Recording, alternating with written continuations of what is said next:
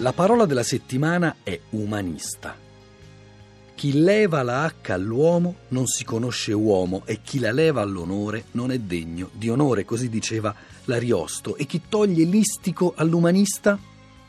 Quel riferimento alla cultura umanista, annotato dal Presidente del Consiglio sulla lavagna durante la videolezione sulla buona scuola, ha scatenato, soprattutto in rete, ma non solo, commenti sarcastici. In molti hanno gridato all'errore per quell'uso di umanista come aggettivo al posto di umanistica.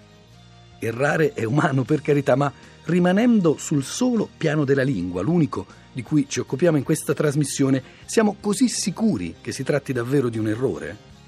L'Accademia della Crusca, interpellata da un utente via Facebook, dice di no e rimanda i molti dizionari che prevedono, sia pure come più raro, quell'uso di umanista come aggettivo, tra gli altri lo Zingarelli, il Sabatini Coletti e anche il dizionario di Tullio De Mauro, consultabile gratuitamente nel sito di Internazionale. Anche il dizionario dei sinonimi Treccani, alla voce umanista, prevede un uso aggettivale dell'umanesimo o degli umanisti, l'esempio è pensiero umanista, e rinvia per questo significato di umanista al sinonimo umanistico. Solo pochi anni fa, peraltro, grandi consensi aveva suscitato un articolo di Marco Lodoli, un articolo uscito nella Repubblica il 31 ottobre 2012, un articolo che si intitolava Addio cultura umanista. La cultura umanista, scriveva Lodoli, sembra aver concluso il suo ciclo ai ragazzi, non arriva più niente di tutto quel mondo.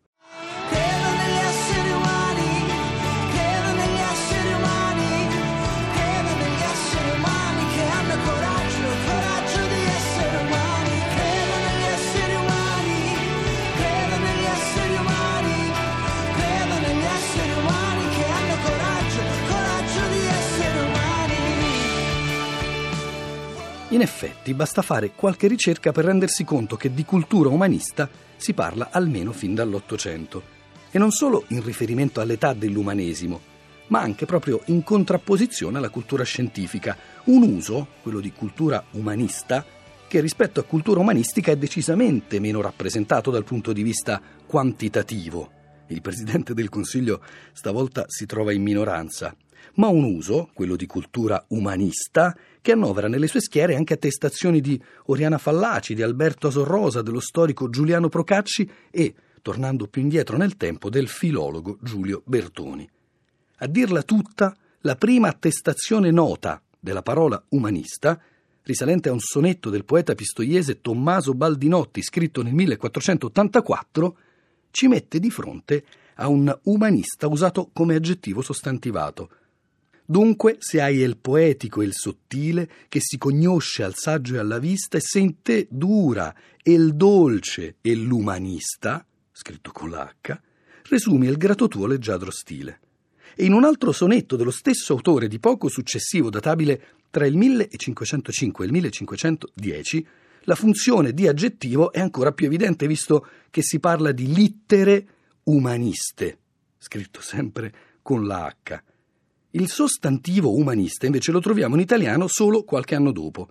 Di Aldo Manuzio Romano, ottimo umanista, sempre con la H e greco, parla il veneziano Marin Sanudo nei suoi diari. La data è 6 febbraio 1515. Tra l'altro questa definizione, ottimo umanista e greco, con quella specificazione proprio e greco, sembra confermare l'ipotesi di Augusto Campana, quella per cui originariamente l'umanista era il cultore soltanto della letteratura latina.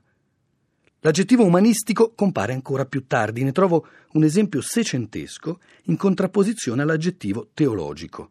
Teologico non umanistico, comporre in prima classe di ben istrutta umanità.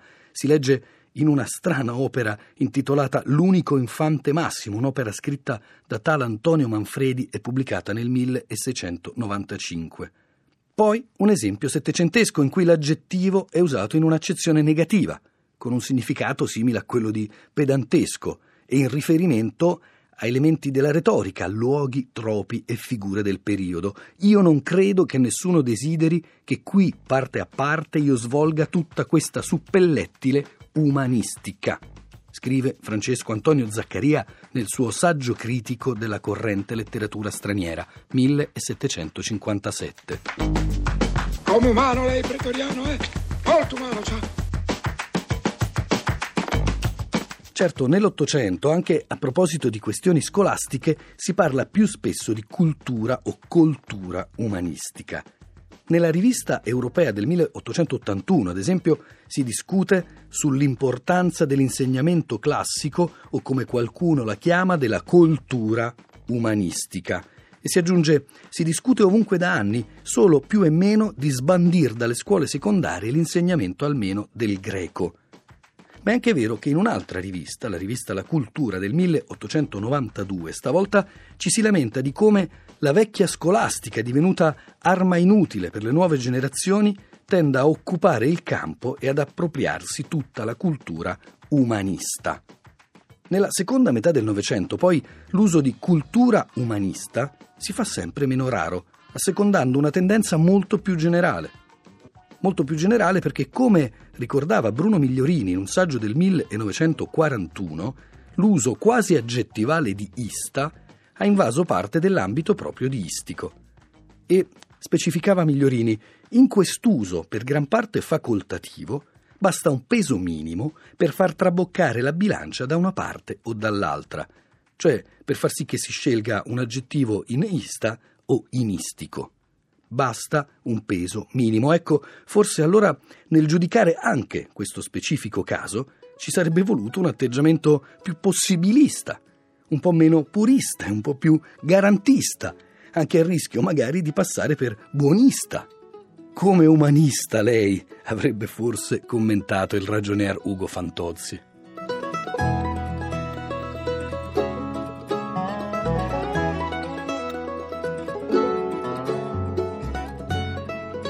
Già che una cosa, no, una che sta in San Tempio, che una che è già finito, io non so mai San Tempio che è già finito.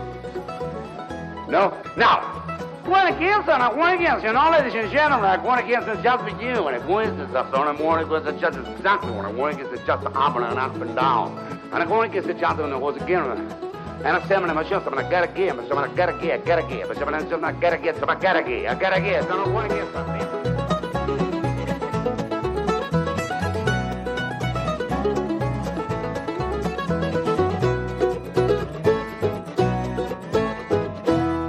E a questo punto non mi resta anche oggi che passare ai saluti e ai consueti ringraziamenti.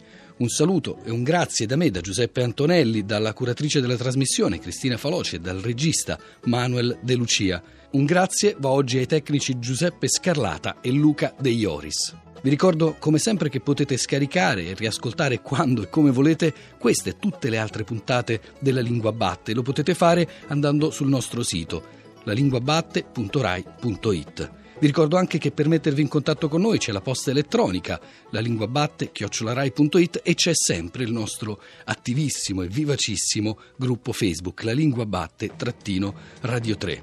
Noi ci risentiamo come sempre la settimana prossima, domenica alle 10.45, quando la lingua batte su Radio 3.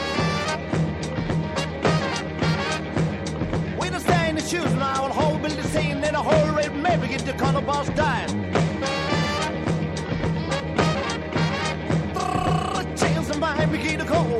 just stay.